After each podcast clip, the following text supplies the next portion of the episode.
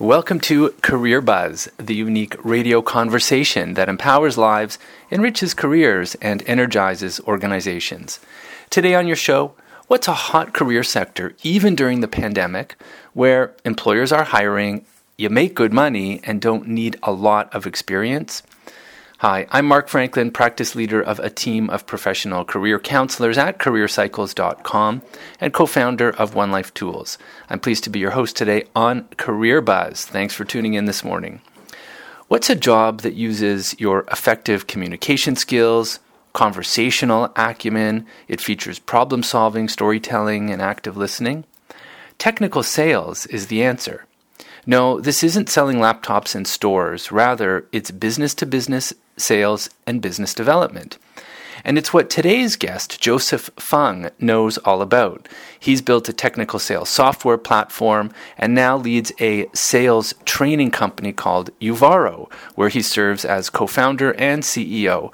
Joseph joins us to bust the myth, myths about technical sales and help you understand how business development may be the hidden gem career you've been seeking. Joseph Fung, welcome to Career Buzz.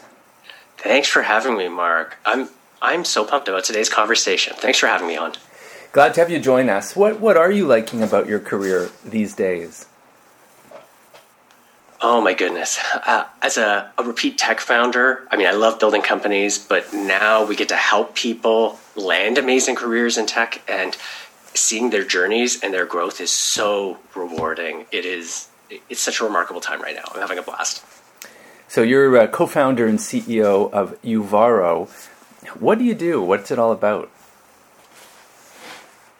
We we run a sales training program. We help people in other industries, maybe hospitality, tourism, uh, insurance sales. We help them get into tech companies by teaching them how to sell tech, how to interview, and how to land amazing roles. And so we get to help our, our clients, our trainees, uh, just launch amazing careers uh, with some of the hottest companies, and that's that's really rewarding. Nice, and and for you to be successful in your work, you're you're leading the charge. You're doing training. It sounds like you're doing a lot of different things. What sort of skills do you use to be successful? Oh my goodness, I think the the easy and obvious ones are like logistics, systems thinking. There's a lot of moving parts in a business like this, um, but I think the skills that are perhaps underappreciated that we really need to exercise every day are around empathy. You know, everybody who comes to us is at a different but kind of vulnerable point in their life. Maybe they're reevaluating their direction. They've maybe just been laid off. They feel like they're at a limit, and we need to meet them where they're at. And that's been a, a, a big skill for me to exercise and for our whole team to exercise. So yeah, I'd, I'd kind of put that pin on empathy. Here we are uh, 14 or 15 months into the pandemic and, and it's affected everybody in different ways. How has the pandemic affected you and your work? Um, it's really interesting and, and i think there's two lenses kind of the, individual but also the, the collective that comes to mind. Individually i mean i've got two small kids you know, four and nine. They're underfoot. We're delivering curriculum on zoom all the time and so there's not a day that like a Batman or a Spider Man crashes one of my meetings, and I mean that's that's tough. And I know our team and our our, our customers are going through that too, uh, and so that's that's impacted our day to day work. Uh, but more systemically for our business, uh, it's it, it's given it so much fuel uh, over the last year. Uh, we've grown more than 10x because the number of people who are impacted by career changes and by uh, employment changes has just skyrocketed. And I think the part that's so energizing is the sectors that are hiring are partnering with us really closely. And so we're, for a lot of people, shortcutting processes that are normally much longer and much more painful. Hmm. Listeners um, might be interested to hear that part about sectors that are hiring.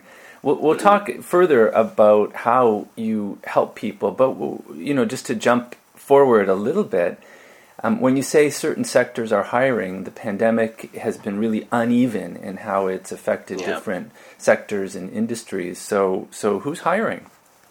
Um, I mean, one of the sectors that's been uh, minimally impacted is is the software sector. You know, people will talk about tech, you know, broadly, but even within tech, just software is one. Um, in a year where a lot of companies are, you know, kind of plateauing or constricting. Uh, the software as a service industry has grown 25%. Uh, and I mean, that's you could say that's slowed down because for the last few years they've been growing 30% year over year. Uh, but the biggest, most successful software companies have accelerated further. They're at 30, 35, 40% growth. So software is one of the areas that we have a lot of success pairing people in. And it's one of the industries where they really do need uh, very well trained sales skills and a certain amount of grit. And, and that's what's really cool. The people who do come into our program have had to overcome challenges, overcome obstacles, and they live and breathe that idea of determination and grit every single day. Hmm. For, for those who might not be connected and understand software as a service, can you give us a few example companies in that sector? For sure, for sure. I mean, uh, easy ones are ones we use every day, like Netflix, Disney Plus. You, know, you, you pay a subscription and you keep getting access. Um, but most of the companies that are really growing are not selling to individuals; they're selling to businesses, uh, and so the ones who buy them uh, are paying much larger dollar figures. Uh, so some examples would be things like Zoom, like uh, Shopify, like uh, Adobe. Uh, all of these companies sell their software to businesses for subscriptions, like an individual would pay for Netflix or Disney Plus. My guest today is Joseph Fung. He's co-founder and CEO of Uvaro. I'm your host, Mark Franklin, here on Career Buzz. Thanks for tuning in. Let's step back a bit, Joseph, and figure out how you came to be doing this uh, this interesting work. I know some time ago you were involved in learning software through a degree um, in computer engineering. So, you know, did you always want to be an engineer? Did you did you come at that because of a, a plan, or was it more serendipitous? How did that come about? Um, I think like many career choices, it's a bit of serendipity and a lot of bad choices. Um, I knew I always wanted to be an entrepreneur. My parents were, and so that always intrigued me. I got into computer engineering because I was told it was the, one of the hardest programs to get into, uh, and you know, definitely that that streak of no one's going to tell me I can't do it uh, is what got me into it. Uh, so yeah, studied computer engineering at the University of Waterloo, but I think what set me on the journey was all of my side projects. You know, working on on building businesses or software apps on the side is, I think, really what sparked my passion for it. Uh, and haven't looked back. We launched our first business in second year university, and it's kept me busy ever since. So, what, what was that business in second year university? So, we, we launched a platform uh, that even today is used on hundreds of thousands of websites. Uh, it's a discussion forum platform called Simple Machines Forum, uh, and it uh, was an open source solution that we did not end up successfully monetizing, so we spun out into its own nonprofit, and it's still running today. What happened next? You uh, looks like you traveled and did a variety of things while you were finishing your degree, and then and then started in on a string of interesting jobs. What what happened after you graduated? Uh, yeah, it's it's funny because I think in many ways my my university degree was like most parents' worst nightmare. Uh, I took a break, launched a business, went to China, taught English. It took me eight years to finish my undergrad. Um, ran a, a, number of B2B software companies. So I know that space really well. Uh, we built a, a marketing platform, like a web content management system, uh, a uh, hyper local social network. You know, so as opposed to uh, a Facebook group that's you know international, it's kind of that group where the people you might bump into when you walk your dog.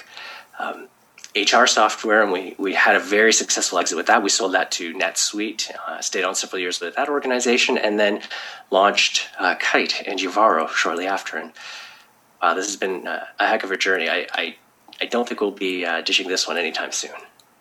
So, so it looks like Kite and Uvaro are the two companies that you're involved in right now. Mm-hmm. What, so, uh, tell us about Kite. So, Kite is a software platform to help sales teams manage their sales playbooks. So, it, traditionally, a salesperson is trained by being told, uh, "Here, go watch these videos, go read these PDFs, uh, memorize it, now go sell." And I mean, it's not that's not a winning solution. Uh, the Kite platform acts more like a cheat sheet that updates itself. So if you and I were both using a platform and you added a customer story or I tweaked some competitive messaging, then both of us would have each other's changes in the latest cheat sheet. Super powerful tool. Uh, and that's used by over 14,000 sales professionals. Uh, we've got tens of thousands of playbooks on the platform, and it's actually that data you know how people use their sales material that helped us design the Uvaro curriculum. Uh, so a very unique curriculum that's heavily informed by how real software salespeople sell their products today. So how did how did Uvaro come about flowing from Kite? It sounds like Kite was sort of the tech and the and the process, mm-hmm. and Uvaro now uses that in some way to do the training. Is that how it works? It is. Uh, so uh, I mean, we were we're selling Kite to some of the the most exciting and fastest growing software companies in North America, and what we hear from all of them all the time is that they have trouble hiring salespeople. Like, oh, we can't hire really good, you know, well trained salespeople. Nobody has experience. Everybody was trying to hire out of LinkedIn and Salesforce, and they can only train so many people for us. Um, but when we started really digging into it and realizing how so many of our best customers, the ones who would buy the most software, grow the fastest, see the most success, they were investing very heavily in training. You know, new employees would come on board and they'd bring trainers in. They spend a lot of money investing in that training. And when we dug into it and we realized, hey, this, this pain is very real and we could actually pull some of that demand together. So instead of letting our customers train one, two people at a time, you know, what if we actually helped them by facilitating and, and doing some group classes? Because we had a lot of trainers in our network. They used our platform. Um, our first couple of classes went so successfully, we said we actually need to make this a public offering. And we launched the first public class in January of 2020. Uh, we thought there might be a little bit of interest, and then a global pandemic hit, and it turns out everybody wanted training to get into the tech industry, and uh, we haven't haven't looked back it's not the first career idea that people come to. You know, on Career Buzz, we've had a few other people who have, you know, in different ways been been encouraging listeners around sales careers, and, and often sales gets a bad rap. People are mm-hmm. interested in different technical roles or service roles, um, but they don't realize the benefits and the, the reality, especially business to business sales, is not quite what people think. So I guess the question is how how do you how do you work with that reputation that people uh, don't necessarily think of sales careers and yet they can actually be great careers they can be problem solving connecting with people you know so there's a there's a way that you're trying to increase the image of sales. How do you how do you attract and, and bring people in when when you have that as a mindset coming totally. Um, I mean we tackle them head on uh, and generally, what we see is there's, uh, to put into context, let's, we'll share some numbers. Um, we receive about 3,000 applications a month. So for a lot of people, it's not an assumed career path, but I mean, even just within our small microcosm, thousands of people a month are, are, are intrigued. Uh, we spend a lot of time trying to tackle those misconceptions right away, and there's two that really stick out. The first is that a lot of people assume you have to be technical to sell software. Um, we talk about engineering, we talk about developers, we, we use a lot of very intimidating language. The reality, though, is if you look at the biggest software companies, the publicly traded ones, they generally spend on average 14% on engineering, research, and development. But they're spending upwards of 40% of their budgets on sales and marketing. And so the sales group is not this fringe group that, you know, you know, is the, the minority in the organization. The reality is software companies are built on sales and marketing. So it is it is not a, a fringe opportunity. It very much is the norm in the industry.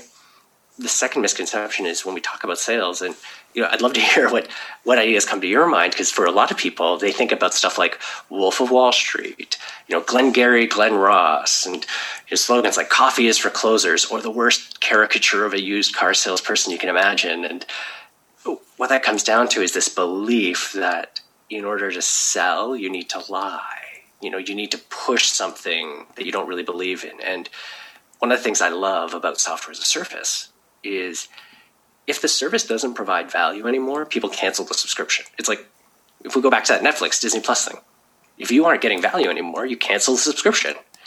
Well, the same thing's true for businesses. So zoom adobe shopify those companies i mentioned they don't want you to misrepresent because then the customer will just cancel. They want you to go and find a real problem that the product can solve, and you spend time there. So once people recognize as a salesperson, your job is not to persuade people to buy something they don't want.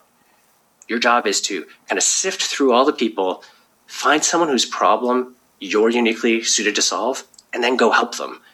It's a very liberating thing because once people recognize they can be very successful in sales and still be true to themselves, it opens up so many possibilities for them. And uh, it's a real joy to share.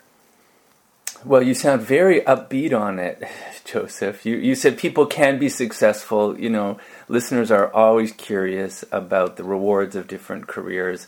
So, what, what are the rewards, both um, intangible and, and tangible and monetary, if you have a tech sales career?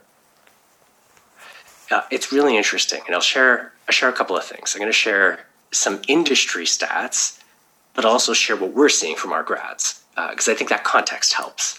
Um, the industry is really really exciting. So a a sales rep in the software industry, um, the median salary from junior to most senior uh, is $110,000 a year. Uh, that's in, in US dollars, so we can add the exchange premium. Uh, the the part that's really interesting is that that's despite the fact that in the industry only 60% of the reps are hitting their full quota. So a lot of the reps are going to feel like they're actually underachieving, but that's still the median salary. So there's a, a lot of upside potential in there. It's really, really kind of cool. What we see within our grads is uh, not only do they see career changes faster, um, the median time from graduation to landing a role is 17 days. Uh, but on average, our grads are uh, just over doubling their income. So great, you know, potential outcomes. I think the part that's so exciting though is when you look at the C-suite in the software industry, heads of sales, you know, operations, CEO, the most common career path that got them there was sales. So if you're looking for an entry level role where there's a big ceiling for advancement and growth, the sales organization is the uh, the path to start from. Yeah, that's um, not what people think, but it's uh, it's enlightening to hear that, both from the, the monetary rewards and and and just hearing how many opportunities there are to grow and develop, even without the engineering degree. Um, mm-hmm. Um, what about the non-monetary rewards of a sales career? Right, it's not it's not the grind that many people think. There's a it seems that there's a little more flexibility or autonomy. Is that true or a misconception? Uh, it's true, uh, but I should also be, be clear that, that that can feel like a double edged sword, too. Um, within sales, uh, there's definitely a need to do the work. So, a lot of people, when they first enter a sales role, you know, they're a, a little bit surprised about the volume of activities that they're expected. So, often that first year or two, you know feels like you're you're building your book of business. You're you're really putting in your your time and your effort. I, don't mean like 12 hour days 14 hour days. What i mean is you know when you're on when you're at your desk you know you're, you're really cranking through the work. Uh, the part that's really interesting though is as you get your feet under you and as you really understand your flows you have a lot of autonomy on when you choose to do your work and the tools that you choose to use. So uh, i'll share a couple of examples. Um, one of the grads that we work with uh, the segment that he prospects into. He, he generally sells to founders and CEOs, and he found his best reply rate is actually Sunday evening. Uh, and I, am guessing that a lot of the leaders, the people he's prospecting to, reply and you know get themselves ready for the week Sunday evening. Uh, so what he actually does is he puts in a couple hours Sunday evening, and that gets him enough productivity that he can often take Friday off. And so he's got a lot of flexibility in the way he arranges his schedule because he figured out the right balance to get the right outcomes. Because ultimately, in a sales role, it ends up being the outcomes. Um, one of our other grads, she put this really well. So she's a uh, a person of color in a a white male dominated space, and one of the things she said was, "What I love about sales is that the numbers don't lie." You know, you, people can throw up any excuse they want, any argument they want, but ultimately we're judged by our numbers. And so, as a, a woman or as a person of color, I have everything that I need to, to crush it and to advance. And so she has all the autonomy. She doesn't feel like uh, her success is dependent on the others around her. She's got a lot more control. Uh, and that's a real delight because that means if you want to you know book a week off or vacation if you want to take fridays off if if you like working later in the day starting later finishing later you generally have a lot of autonomy there uh, Can't speak for every single company out there, but it's definitely the trend. Sure. If you hit your numbers, that's what counts. It's not about putting in the hours, it's about hitting the numbers. And so the perspective is more results oriented mm. than than time oriented. Th- that's it. And part that's really I think really fulfilling for many is that the numbers aren't just about closing deals, like bringing customers in. It's about retaining those customers. Uh, I put it this way: as a founder, as a CEO, in a software company, it's hands down, hands down better to have a salesperson who hits half their target, but their customers all stay, than a sales rep who hits 100, 120% of their target, but half the customers ditch in a couple months.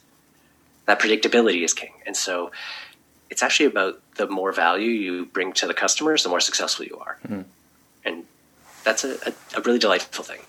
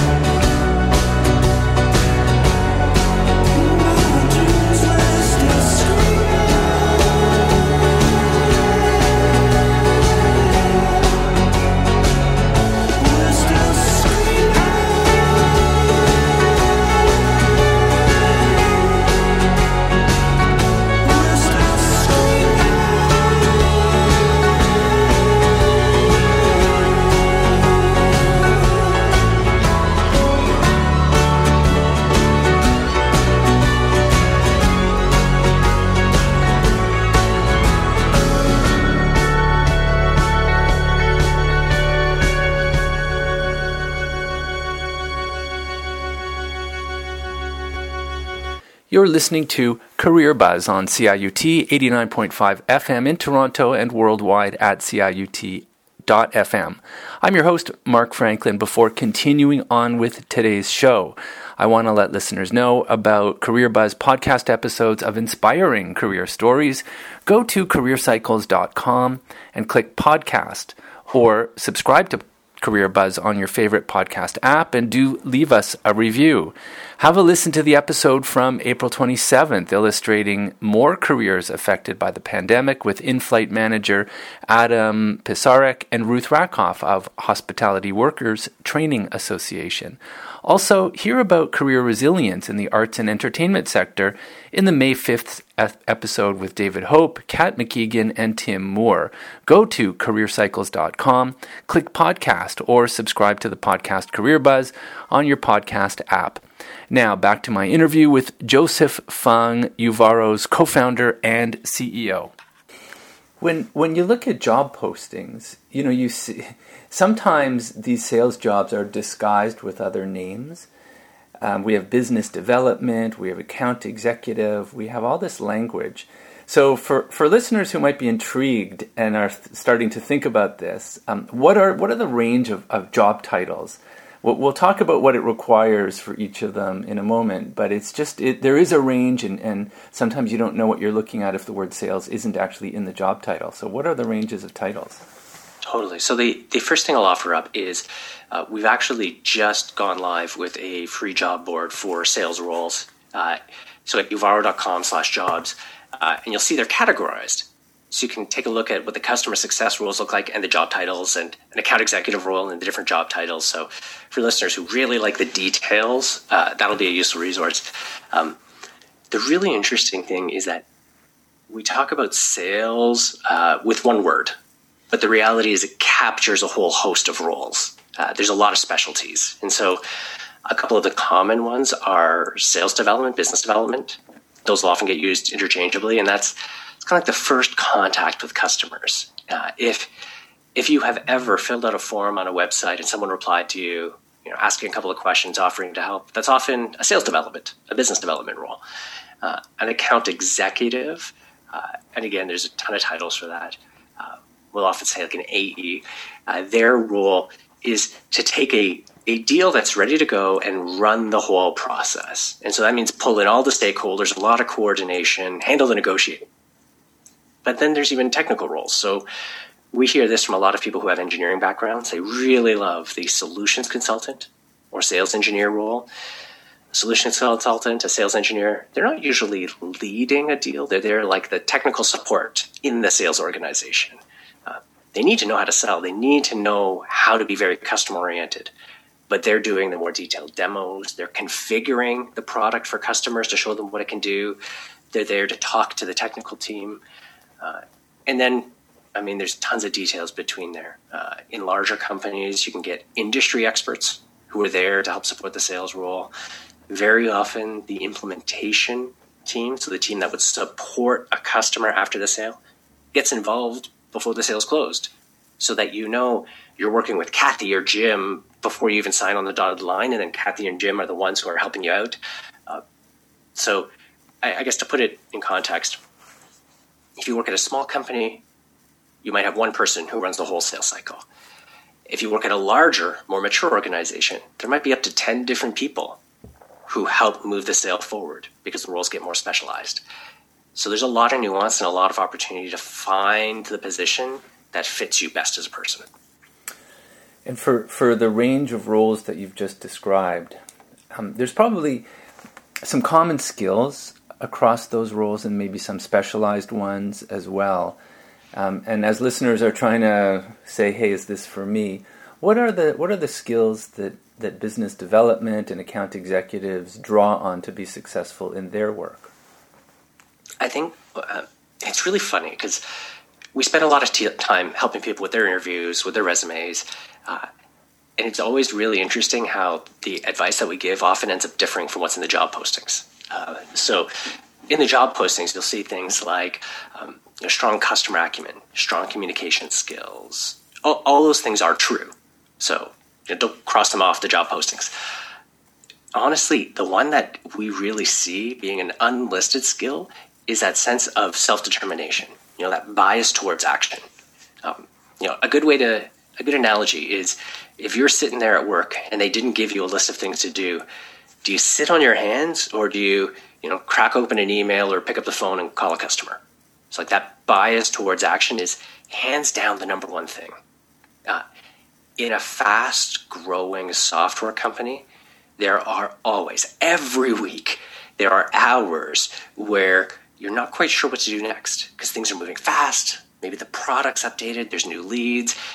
And the idea of do you sit on your hands or do you take action is the number one thing that makes a difference. So we really emphasize that. But the other way I'd flip it around is also what skills to not worry about. Um, every posting, every posting will have four, five, ten different apps they hope you know. Uh, and I'm sure, I'm sure your listeners have seen these job postings. You need to know Salesforce, Outreach, Seamless, HubSpot, it, 19 different words that no one knows. And uh, I don't want dirty little secrets too negative, but uh, the stark reality sales organizations have 20 different applications they use. The average application gets replaced every four years, which means your first year on the job, five of the tools you use are going to get ripped and replaced. So it's actually way less important to have used those apps than it is to just know what they are and be really comfortable jumping in and trying new things. So if people are getting ready to go on that job hunt, trying all the new tools they can. Uh, every app out there has got like a free trial. Give it a try. Install the extension, try the app, click around, just get comfortable working with new tools that's way more valuable than knowing the specific apps on the list. Mm. So, how do you teach that, Joseph? I mean, you know, there's this range of skills, but the most important one that you've mentioned is this self determination. It's a kind of action orientation. Mm-hmm. And so, you know, maybe there's part of the challenge is recruiting the right people, but then the other part is, you know, how do you train people? for those kinds of roles, especially those kind of personal characteristics that you've described? It's it's interesting because um, to a certain extent, our application process self-selects a little bit. Like if someone's action oriented, they'll look at how they better their situation. They look for online courses. They look for resources. They're inclined to apply to something like Uvaro, and you know they fill the the application process. And uh, so, to a certain extent, I know our sample set biases towards that when we think about the hard skills of it, though, like that answering, well, even if you're biased towards action, what do you do? Or, you know, what are the apps to try?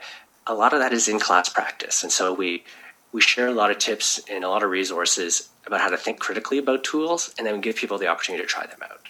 Um, so, a good example, a really good example, um, we deliver our classes on Zoom, and that's our core tool of selling. And so, all of our grads are very, very comfortable using, presenting, using Zoom as a host. Um, but also, a lot of software sales use video. You know, you'll record a video and send it to a client. And one of our first projects is a very simple one, like introduce yourself, less than a minute. But then over the course of a couple of weeks, we make them more challenging so you're comfortable using that tool. And we remind everybody anytime you get a new tool, look up a couple of alternatives and read a comparison blog. Because yes, one job you apply to may use Vidyard, our tool of choice, but another company might use Loom, might use Wistia, and they don't expect you to know their tool, but they want you to know how it gets used and know you feel comfortable adopting it. So by the time our grads, you know, finish, they've had a chance to hands-on to try a dozen different tools, get comfortable with them, and know that lingo. Um, it, it's a lot like uh, you can't just learn to play piano by reading the book you got to actually practice. So we spend a lot of time in the classroom practicing. Mm, so it's building that muscle memory, giving people a yeah. chance to to actually practice the skills in simulation. Yeah, that's it exactly. My guest today is Joseph Fung. He's co-founder and CEO of Uvaro. I'm your host, Mark Franklin, here on Career Buzz. Thanks for tuning in. So, if um, Joseph, we've been talking a little bit about sales training or business development training and uh, people come and they can take a, a, course. You know, it looks like it's one of those courses. A lot of people do a university degree or a college diploma, and then they're trying to kind of take it to that that last mile. Sometimes people call it the last mile education to kind of the the thing on top of their basic education. Although it often is costly to do that. We've seen, you know, these 12 week boot camps. I've had people from these 12 week boot camps learn programming, learn user experience, and the price tag is pretty hefty. Um, how does it work in your case? How long is the program and, and how much does it cost? Yeah, so our it's a it's a fair comment. There's a huge range in this industry. I mean, you have everything from programs that are, are free because they're self-directed videos to programs that are thirty thousand dollars. It's it is a busy space. Ours is a 12 week program, uh, and students can choose to pay for it upfront, in which case it's it's five thousand dollars upfront, uh, or they could choose to pay on an income share agreement, which means after they graduate and after they land a job, they're paying uh, at a price point that's tied to their income, so ten percent of their base salary for that twenty four months, uh, and so that usually works out to be eight to ten thousand dollars. Uh, the the real nugget in there is that they don't need to pay until they've landed that full time role, and so unlike post secondary education, we're deeply vested in you having career success. How's that working out for you? For those people who choose that option, the income share option, that's a very interesting option. You know, how many people take you up on that and how many people like stick with it and, and pay up over the 24 months? Uh, so 90% of our students do choose the income share agreement. Uh, and generally, the students who have more sales experience, they feel more confident about where they're going to land. They choose to pay up front because it's a more cost effective option for them. For people who are looking to manage their risk, they tend to choose the income share agreement. Uh, and so far, it's been amazing. Uh, we've had, uh, knock on wood, 100% collection rate. Uh, I know we can't maintain that forever. Something will go sideways. Uh, but it's been really successful. And I think I mentioned earlier the, the average growth on salary has been double what they were doing before the program. And our median time to find employment is 17 days post graduation. So we're fortunate to have a very, very successful track record. Hmm. Um, many programs offer support, career support. You know, colleges and universities are really focused on supporting graduates to enter the job market. How how do you support your graduates to well to to cross that 17 day gap? That's a pretty remarkable number. Um, but it what is. supports do they have? So, I mean, we, we have a career instruction stream that's fit in, interleaved throughout the program. Uh, the part that's really interesting is uh, we're really lucky in that we're on the sales side of things. Now, if we were training engineering, the skills, the competencies you train for an engineer aren't always the same skills that you use in a job search or an interview. But when you're in sales, it's actually the exact same skills. So, what you do to prospect for customers, go and look on LinkedIn, get to know them, personalize your outreach. It's the exact same thing you do for your job search. So we actually practice those job search skills at the same time that we're practicing the sales skills, and we flip back and forth between them. Uh, and the part that's really fun is when you're interviewing for a sales job, that head of sales, that recruiter, wants you to sell them. And so, whereas in other roles, you can feel uh, daunted by asking about salary, you can feel intimidated by trying to set an agenda or ask when you should follow up. In sales, they want you to do that because if you don't do it, they'll be surprised. So we're really lucky in that our career stream complements the actual uh, training, the technical skills very directly. Like those videos I mentioned earlier. We have all of our grads send out video introductions part of their resumes, and every head of sales goes, Wow, I wish more of my candidates did that. What are one or two uh, stories, oh, Joseph, of, of people who have graduated? Where where are they now? Where are the alumni now? Uh, I mean, all over the place. It's such a delight. Uh, the part I think that helps me and gets me so excited is that it's not just about where they are now; it's also where they came from. Uh, like uh, one of the students that comes to mind, a more mature student, uh, he was renting a one bedroom. He was renting a bedroom in a two bedroom apartment, it, and not you know, not that kind of like, hey, I'm rooming with my college buddy, but more that, hey, I'm the one who replied to the Kijiji ad. Uh, and so it's a tough situation. While he was saving for his son's education, and he worked at McDonald's. So a very tough challenge. As he came through our program, he was able to leverage the program, our internship, to leave his role at McDonald's, land a role at an amazing software company in Toronto, and immediately move out into uh, his own apartment where his son, when he visits, you know doesn't need to sleep on the floor in his bedroom. So just amazing life changing situation. Um, another grad, another local one that comes to mind. Uh, he didn't start local. He was in San Diego, working at a, a trucking firm. He had moved from uh, he'd moved from India to San Diego, and due to some of the immigration changes in the states, he had to leave the country.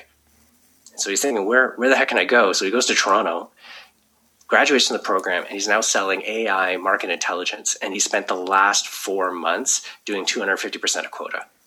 just amazing success. And it, the reality is, it's it's not the training; it's helping people who have that grit, that determination, and giving them the lingo, you know, the language, the the awareness of the tools, and, and some tips on the interviewing.